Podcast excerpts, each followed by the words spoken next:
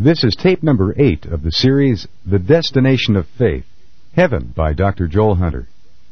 The subject of this message is What We'll Be Like in Heaven. Dr. Hunter's scripture text is 1 Corinthians chapter 15, verses 42 through 44. And from the New International Version, it reads as follows So also is the resurrection of the dead. It is sown a perishable body, it is raised an imperishable body. It is sown in dishonor. It is raised in glory. It is sown in weakness. It is raised in power. It is sown a natural body. It is raised a spiritual body. If there is a natural body, there is also a spiritual body. And now, let's join in for praise and worship, followed by message number eight, What Will Be Like in Heaven, in this series, The Destination of Faith, Heaven. Philippians 1:19 it says, "I know that this shall turn out for my deliverance through your prayers and the provision of the Spirit of Jesus Christ, according to my earnest expectation and hope that I shall not be put to shame in anything, but that with all boldness Christ shall even now as always be exalted in my body, whether by life or by death. I want to invite you right now to pray some prayers of acknowledgement that God has given you His provision to know Him and that He has given you a calling in the body in which you live right now. And in fact, that this calling is a preparation for what is yet to come when we will be perfected in Him in heaven. I'm going to ask you to sit down and use the place where you sit as an altar before Him. Would you do that right now? And just pray your prayers confession, repentance, and praise for the provision and for the expectation.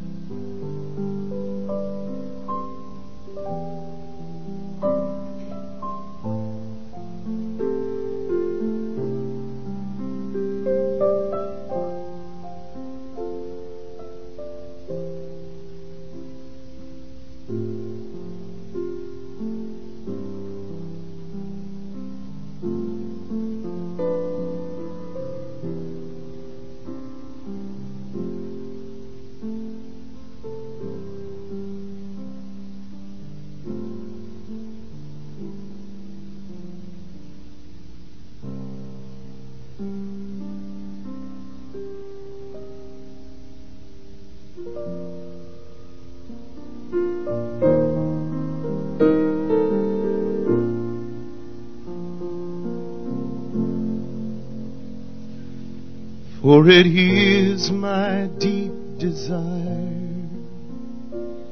and my hope is eagerly that I not be put away to shame at all.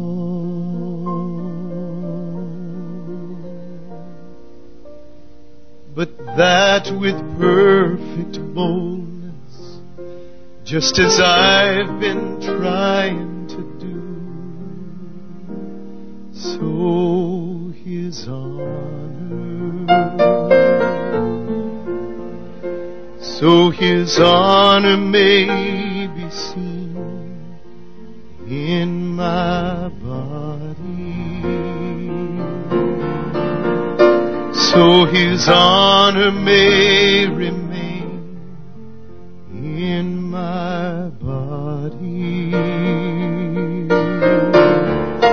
So his honor may be seen if I live or if I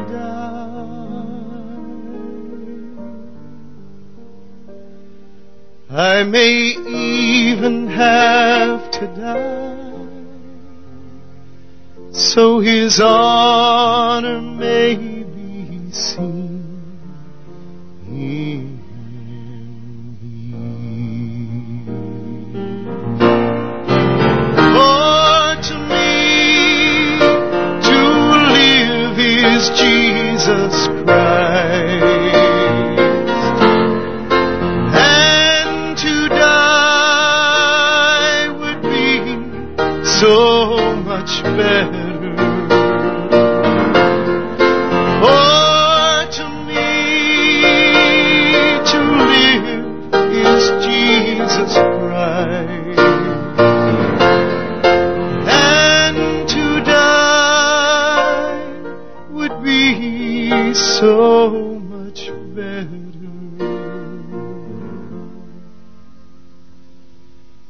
it is my strong desire, and my hope is eagerly that I not be put away to shame at all, but that with perfect boldness, just as I've been trying so his honor, so his honor, so his honor may be seen in my body, so his honor may remain in my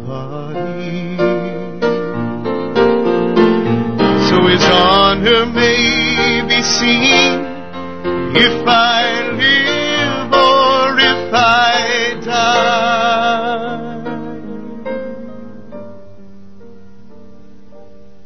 I may even have to die. So his honor may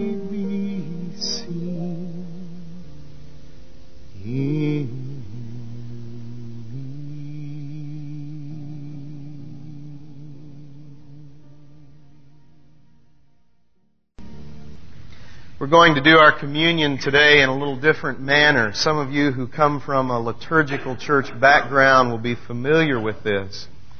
But we do this to bring us into connection with some patterns in the church that have been here for a long time. And we're going to partake of communion today using some, a communion prayer that you will respond to. It's been a part of the church for over 1200 years. And so here on this first Sunday of Lent, we want to connect with that ancient tradition that we enjoy as co-heirs of the promise of Christ. But before we do that, let me remind you of the seriousness, but also the joy of which we have in common with these elements here today. We come to recognize what Christ has done for us and the provision that He has made for us in order to be able to come into His presence. As we've talked about heaven, we've looked forward to that time when we will fully be in the presence of God. In, in all that we are, we will be in the presence of God. And it's interesting how to go back into Genesis and see what caused us to not be in the presence of God. In fact, if you know the story, and I know you do, in Genesis 2 and 3, when Satan came to the woman and said, Take and eat of this fruit that God has commanded you not to eat. And in so doing, by, by yielding to that sin, we, for the, all of us, for every generation since Adam and Eve, have also borne that responsibility. And just as they hid from the presence of God as He walked through the garden that day, we continue to hide from His presence because of our sin, because of the things that we have in our lives that separate us from God. So this morning, I want to invite you first and foremost to confess of those things which separate you from God. And then if you are a believer in Jesus Christ, we invite you to freely partake of these elements of His body and His blood. But rather than singing this morning, we will respond to this communion prayer. You will be distracted only for a moment as the elements come by you, but if you would take the elements and then hold them until all have been served, we will take them together. Pray with me first this prayer of confession. Father, we come to this table not presuming on our own righteousness, but trusting in the grace and the mercy that you demonstrated to us through the brokenness of the body of Jesus Christ. And Lord, we can see the connection between His brokenness, the body that He laid down as a sacrifice for our sins, in order to allow our bodies to come into your presence. So, Lord, we confess now the things that separate us from you. Hear our prayer, we pray.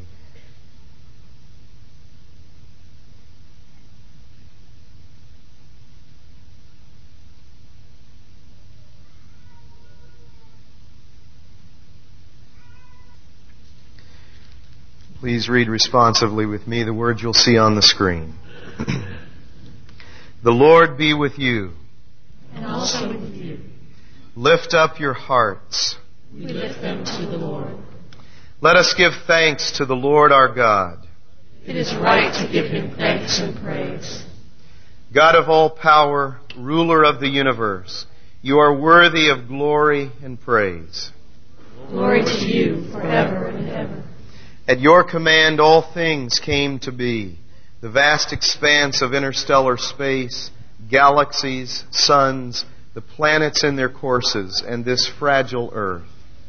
By your will they were created and have their being.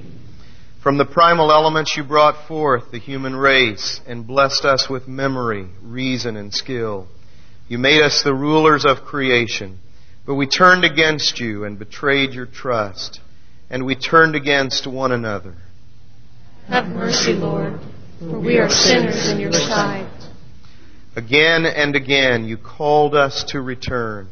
Through prophets and sages you revealed your righteous law.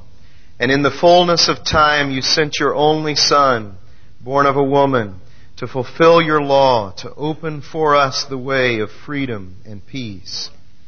By his blood he reconciled us. By his wounds we are healed. And therefore we praise you, joining with the heavenly chorus, with prophets, apostles, and martyrs, and with all those in every generation who have looked to you in hope to proclaim with them your glory. Would you take these few moments while all are being served to praise Him now for the provision that He has made for us to come into His presence? Would you praise Him personally?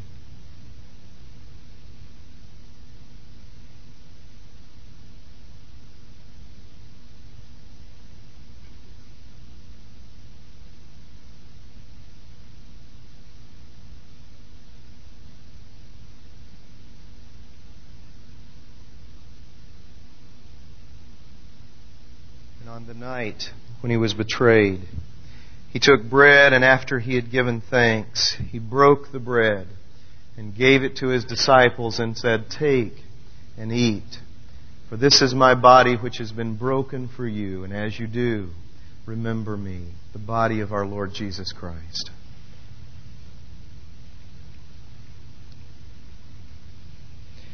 And after supper, he took the cup of wine, and after he had given thanks, he said, This is the blood of the new covenant which has been shed for the forgiveness of sins.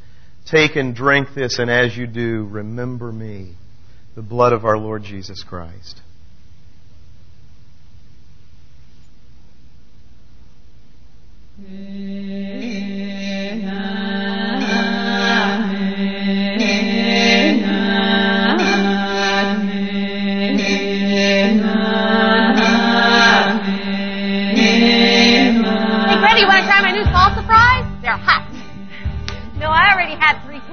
Today. Oh, you must be stuffed. Isn't it great that the company gave us this workout room so we can exercise during our lunch hour? Oh, yeah, exercise is great. Oh. Slide. Um, Greta, look, three days to slimmer thighs. Eight minute abs, the ten minute total workout. That means that I can have the body I always wanted in three days and 18 minutes. Just in time for the weekend. Jennifer, the only way to the perfect body is grueling workouts day after day. You have to fight your body, beat it into submission. You know, the body is the temple of the soul, and I want to have the greatest temple of all time. Shoot! Eat all the chocolate you want and still lose weight? Yes! This new miracle diet has found that they combine the ingredients found in chocolate with a new fat fighting enzyme. So this enzyme actually feeds off your fat cells. Watch the pounds drop away. You just never let your body rest, you see. Even when you're watching TV or reading, you can still be doing ab crunches or squats or something. Oh yeah, how relaxing. I don't know. Oh, here's the answer. No diets, no exercise, just buy our 18 hour ace bandage girdle. It's made of the same stuff used to protect divers from sharks, so you know it's sturdy. Lose up to 12 inches all over immediately. Hmm. It's not recommended that you wear it for over 30 minutes at a time, though. Can crush internal organs and disfigure permanently. Jennifer, you have got to start working out. Look at you. You constantly talk about exercise and diet and you never do anything about it. You're becoming a walking ad for Jello. Look at this. Top 10 bodies of 1994, okay? Look at yourself and look at these.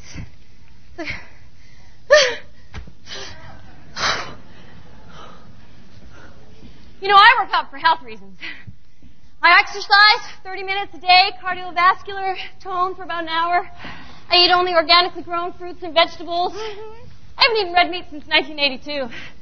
I'm going to live a long and healthy life if it kills me. Pardon me, but would the two of you please to shut up? I'm sorry, but can you not see me over here perched on my stoop? Can you not tell that I am in a state of peace and transcendence? Oh! You okay? It is only my body. Oh, here. I'm fine now. Woo! Please to help. Oh! Thank you very much. Oh, I have to tell you that I am so sick and tired of eavesdropping on you ignoramuses. I mean, you are both so very wrong. And you are so wrong, so loud, that I cannot surpass my mortal coil. You are obsessed with your bodies, which will soon be dust, while I am concerned about my soul, which is eternal. Look at you. You are driving yourselves crazy with your exercises and your diets and surgeries. That is not the way to inner peace. He's right. Yes, the body, it's a useless shell, causing only frustration and grief. Bad body! Bad body! Please, don't do that. No, it is the soul that is important. You should spend your time meditating, transcending this worthless body, finding oneness, like I have done. Won't you join me? Oh, yes. Oh, very good. Jennifer, that's worth a try. Place for you right there. All right, first we're going to relax. Oh. Come on, hoist yourself up, girlie. However you do it, that's good. Oh. All right. Now first we'll try to relax, and then you will let the higher consciousness find you. Let me know when you are ready. Okay. Are you ready? Uh-huh. Well, I'm all out of time. Got to get back to work. All right, you keep working on. Holy cow, I'm so limber. Hmm. Well, you have a good day now. Well, he's got a point, you know. It's probably why he wears the turban.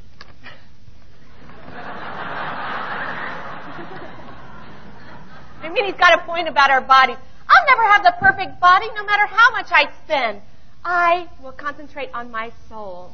I'll just ignore my body. Well, why not? Everyone else does. Ah, I'm kidding. Come on, we'll go to the cafeteria. I'll buy you the special today. It's a carrot and tofu salad. Oh, I'd love to, but I, I have scheduled cellulite transplant. Sorry. Well,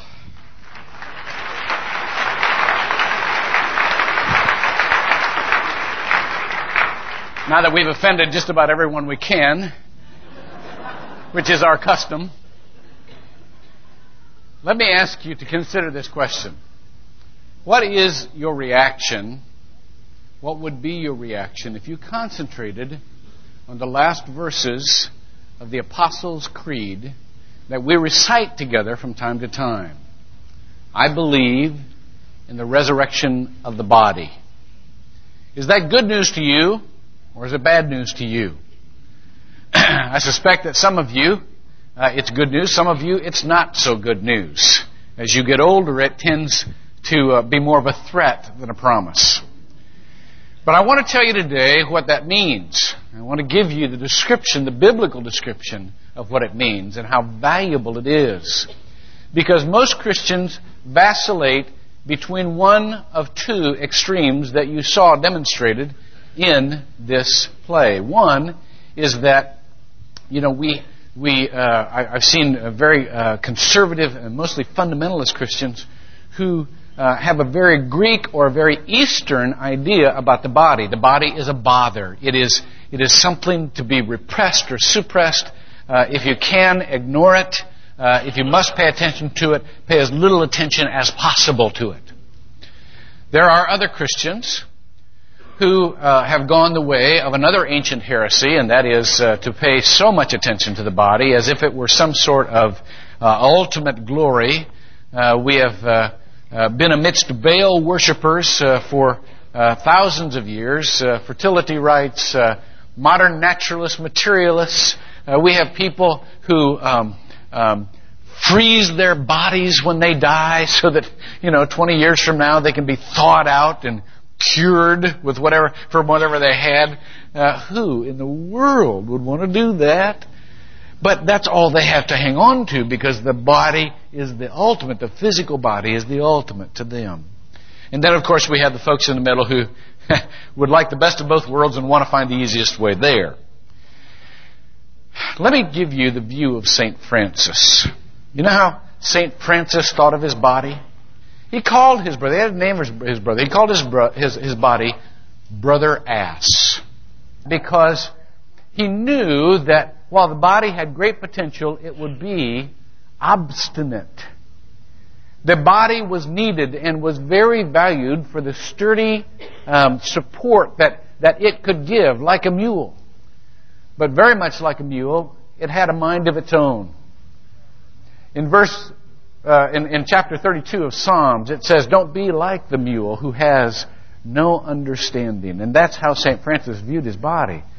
As something with great potential, but something that also caused great distraction and could lead you astray. And that is the situation into which we find ourselves. Now, you've got to ask yourselves a question. Why would the Bible say that afterwards we have a resurrected body? If it can cause that much distraction, if it's that much of a struggle while we're in this world, if it deteriorates and causes that much of a problem, why in the world would God give us a resurrected body? Why not just make us disembodied spirits?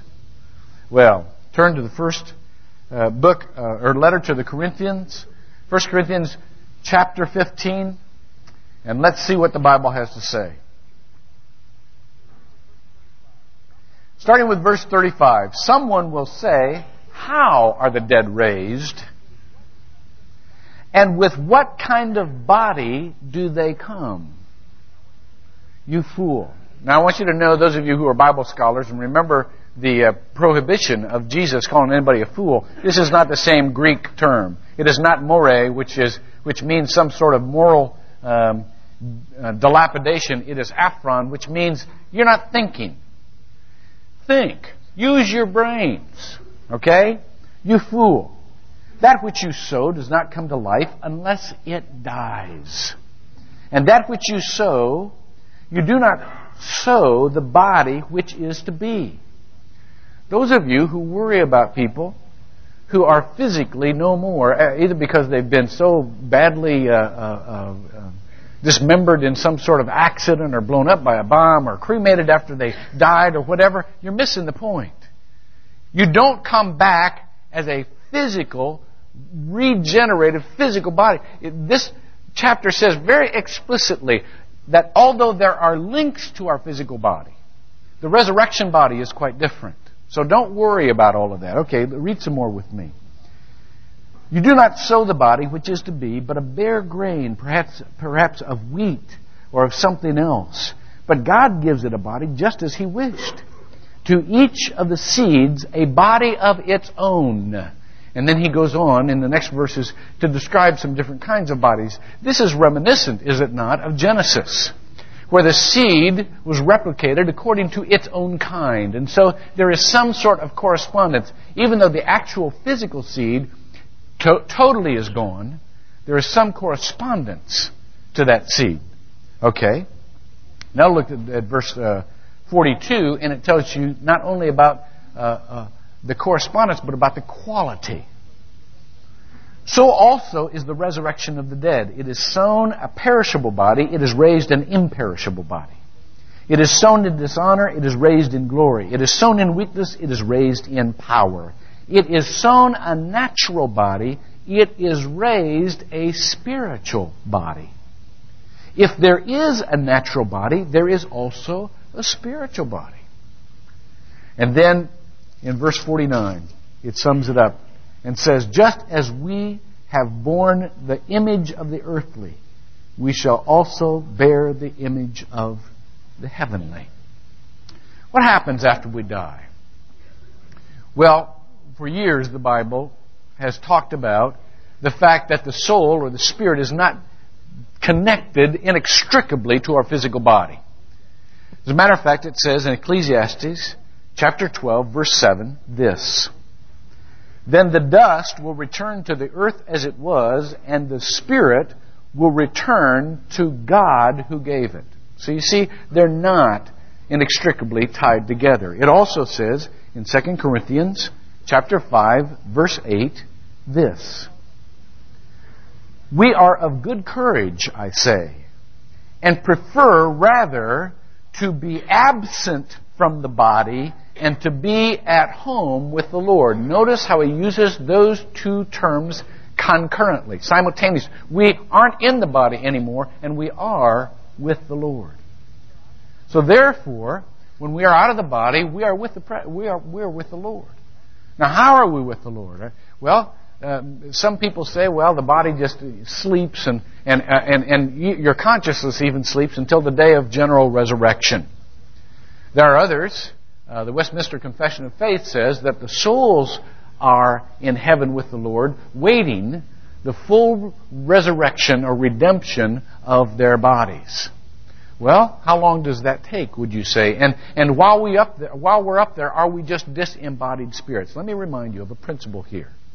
The principle is this that only in this world do we operate in the space time continuum.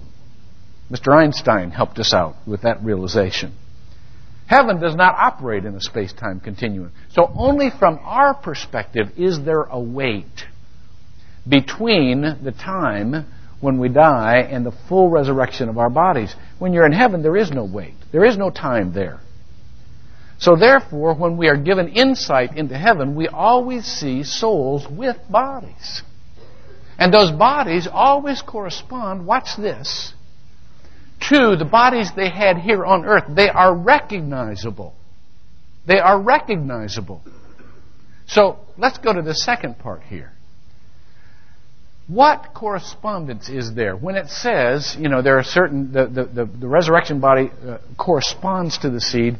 In, in what ways does it correspond? Well, that one, that the bodies are recognizable. Let me show you uh, Luke chapter 9, verse 30. Many of you will recognize this, will remember it immediately when I say it. There was a time when Jesus went away to pray, took three disciples with him. And during that prayer time, he was transfigured. It says in verse 29, while he was praying, the appearance of his face became different, and his clothing became white and gleaming. And behold, two men were talking with him. They were Moses and Elijah. Now, let me ask you this question. First of all, you see that the spirits have bodies, and you see that those bodies have names Moses and Elijah you must also see that those bodies correspond to those people who walked here on earth. Now, let me ask you the second question. How did they know who these people were? How did they know? These disciples had never seen Moses or Elijah before. There were no pictures back then. How did they know? They knew because part of heaven is being given instant recognition even of redeemed bodies, even of spiritual bodies. We know, in other words, to put it very plainly, no name tags in heaven. No name tags. Can't you just see going to heaven and see somebody taking a plastic name? Hi, I'm Moses, you know? Moses written in with a felt tip pen. No. We will, we will be given instant recognition. That's a part of the fellowship. We know who each other are. But I want you to see they already have their bodies. It's like that also in Luke chapter 16, verse 23. As Jesus is telling the story about the rich man and the poor man, Lazarus. And Lazarus, the poor man, dies and he goes to heaven. And, rich, and the rich man dies and he goes to Hades. And he's in torment in Hades. And look at what it says. It says, and in Hades, he, talking about the rich man here, lifted up his eyes. Lifted up his eyes, being in torment, and saw Abraham far away and Lazarus in his bosom. Now, he could have recognized Lazarus because he was the guy that he never fed. He never helped.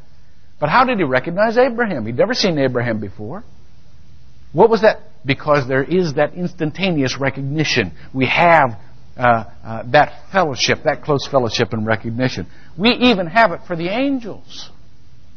We even have it for the angels. Look in, in, Revelation chapter 12, verse 7. Look at what it says. In the vision of John, he has seen, he's given a glimpse into heaven. And in this, he's about to, he's, he's talking about the war that is taking place in heaven in a spiritual sense. And look at what it says here. And there was war in heaven, Michael and his angels waging war with a dragon. How did he name that angel? How did he know Michael? For that same recognition factor. So therefore, the one thing we know, especially about the, the resurrection bodies that have been that have uh, continued from people down here on earth is that they are connected with the people who were here on earth. They are recognized recognized as a continuance of that life. The second thing we must ask ourselves is what I ask at first: Why would God do this? If this body is such a great distraction, if it takes so much work, and if it's such a quarrel, and if it's such a bother, why would He do it at all? And the answer is because our bodies were given to us as a gift for wonderful purposes of full worship. And we can worship with our bodies. And we can have a fuller relationship with our bodies, and we can start that now. Just as your body can ultimately lead you astray and make you want to hide from God, your body is also potentially something that can be drawn and draw you more fully into the presence of God. And so we will be given bodies, glorified bodies, like Christ. Now let me show you where it says that. Philippians chapter 3, verses 20 and 21. It says this. For our citizenship is in heaven. As soon as you accept Jesus Christ as your Lord and Savior, you have just transferred your citizenship. And you are now a citizen of a whole new kingdom. And therefore you become, in a way, a stranger and an alien down here on this earth. Things begin to seem foreign to you because they are foreign to your new nature. It says, from which also we eagerly wait for a Savior, the Lord Jesus Christ. Now listen to this. Who will transform the body of our humble, our humble state into conformity with the body of His glory. Now what does that say? That says Jesus changes our, this body into a body like His. And a body like His, even though it wasn't strictly physical, had some of the same attributes that we experience in this physical life. Let's take a look at His resurrected body. Turn with me to the 20th chapter of John. And I'll just give a, an excerpt out of one of his resurrection uh, uh, appearances. This is in Jesus' resurrected body.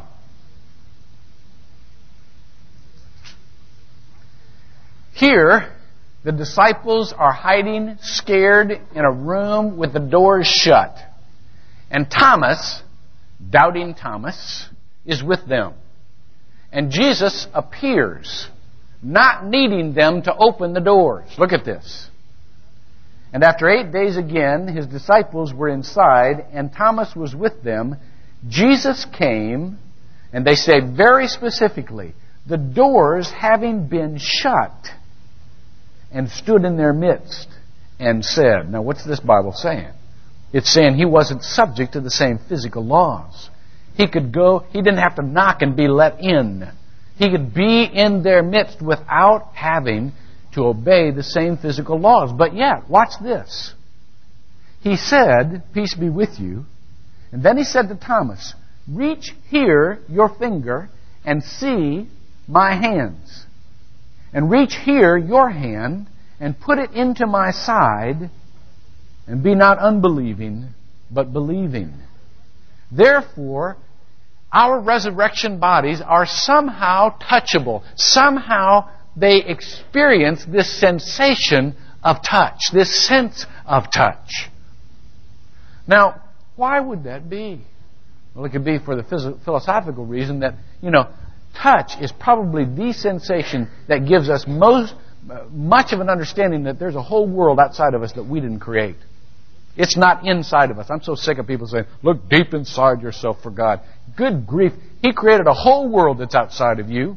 He's not confined in there. And that's one of the senses we need to understand that there's a reality is that which we did not create. And so touch gives us that. But, but it also does this. There is, a, there is a bodily way, literally a bodily way that we worship. Some of you are better at this than others. Some of you, like myself, came up through very stodgy, very confined worship services that only ministered to the minds and sometimes to the emotion, never to the body. But I tell you what, I love to worship in a way that makes my body respond. I, like last week, you know, this week was a little bit more contemplative in its tone. Last week, we were off to the races. And I don't know how anybody in here could, could, could sit or stand in a worship service like that, like that and not have their body fully involved. It was not just an intellectual and emotional experience, it was a physical experience. There was something there. Why? Why does that delight God? Why, why did David dance sometimes? Why did Jews raise their hands when they were praying? Why were there different, why were people prostrate sometimes when they were praying? Why? Because it was a more complete form of worship and because it communicated something of the, of the, the holiness and the, and the sovereignty and the gentleness of God that could not be communicated just through thought and emotion. In Scripture, in, in Revelation 21, verse 4, there are physical images. The new heavens and the new earth happen, for the first heavens and the first earth are passed away. And it says, God Himself shall be with them. And verse 4 says, And He shall wipe away every tear from their eyes. That's a physical image, isn't it? Did you ever have your mom do that for you? Crawl up, hold you. You were safe in her arms. And she, she wiped away your tears. You know, I remember when my mother died some 20 years ago, 20 some years ago now. Just suddenly passed away. It was just a week before I was to be ordained. And she had bought a dress and she was really looking forward to coming to my ordination and she just dropped dead. And I can remember driving back. Uh, I was in Indiana. I had to drive back to Ohio. And I, I remember thinking, I'm not feeling anything here. I mean, there was such. I loved my mother more than any person who ever walked the face of this earth. And there, and there was, was just so blank, so much in shock. There was nothing there. And I and I and I went, you know, I was went through the, all the stuff you go through, and there was nothing there. And boy, I tell you what, I got to that funeral, and I got in front of that casket, at that graveside. At, at, you know, when we when we took her out to, to lower her into the grave, to lower that body into the grave. And I tell you what, I just poured tears. I broke down and absolutely, uncontrollably sobbed. I couldn't stop. And I thought I was going to pass out. But somebody came up behind me and stepped off to the side of me and grabbed my arm and put a strong arm around me and just held me as I sobbed. To this day, I do not know who that was. It could have literally been an angel. Because I turned around afterwards and I couldn't find anybody there. Couldn't find who that would be. But I don't know. It doesn't matter. What matters is this. There was something communicated to me with that physical hug, that bodily support that could never have been communicated by an intellectual or emotional means. I could have fallen down right there. I could have, my feet could have given out and those arms would have held me up and said, it's going to be okay. The world is not going to fall apart. It's okay. I've got you. That is what it's like. And that's why God continues to give us this wonderful sense of a bodily response because there's some things He communicates to us through those means that we need to understand of His power that we can't get through here or through here. What our resurrection bodies be like? You know, it doesn't really describe it because we can't really understand it. They will be absolutely wonderful. They will be um, uh, something that we we literally can't fathom right here. Um, let me let me just give you a little uh, inkling about the increased quality of life. Um, you know, it talks about taking on the heavenly. Um, I saw a picture, picture by Brisbane one time. I love this picture. It's a picture of a caterpillar funeral uh, procession. All these little caterpillars are dressed up in little ties and things. And there's this picture, and these things are, are marching along, and they're carrying this open cocoon. I mean, it's just a broken thing. It looks a lot like a casket, you know? And these, these caterpillars just serious looking their face, just somber. Oh, life is hard, you can see them saying. Oh, there's death all around. And, and just above that procession, there's the most gorgeous butterfly. Absolutely wonderful butterfly. That is how the resurrection is going to be. We, I can't describe to you the resurrection body any more than a, than a caterpillar can understand a butterfly. Can't understand. It's so different. But yet, there's a sense of freedom. There's a sense of wonder. I will tell you this that it'll be something with which the Lord will be able to embrace us you know, I, I saw something one time. I'll close with this. I saw something I'll never forget. When I was uh, um, younger in my ministry, uh, Joni Eareckson, before she was uh, Joni Eareckson Tada, uh, was just beginning her ministry, but it was it was a ministry that has, was having a tremendous effect on those who were paralyzed and crippled. Joni Eareckson Tada, for those of you who don't know, is a quadriplegic. She hurt her neck in a diving accident and uh, and she uh, became the most wonderfully faithful Christian. In spite of the fact that she could only move her neck and part of her mouth, she's a wonderful artist. Uh, but I tell you what, she is a tremendous witness for Christ, and has done has has affected my understanding of why sometimes people are not physically healed, because there is a greater ministry. I remember Becky and I going to this this gathering where she was going to be speaking, and they wheeled her wheelchair out on the stage. And, and we watched the crowd as they came in, and, and, and so many of them had to be carried and or wheeled, and there were so many who, who uh, just were limited, so limited in their capable, their physical capabilities. And I thought at that time, how empty it would have been for somebody in full health like me to stand up and lecture them on faith. But someone trapped in their situation talking about faith in Christ was so effective. And then at the end of it, I'll never forget this. Boy, I just, oh man, I just broke down and cried. You know, have you noticed the older you get, the more you cry?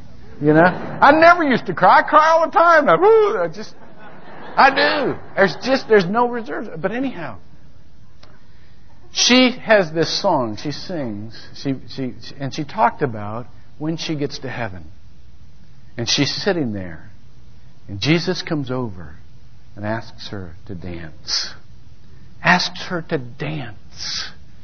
And they get up and they twirl around heaven in ways that she's forgotten how to move for years.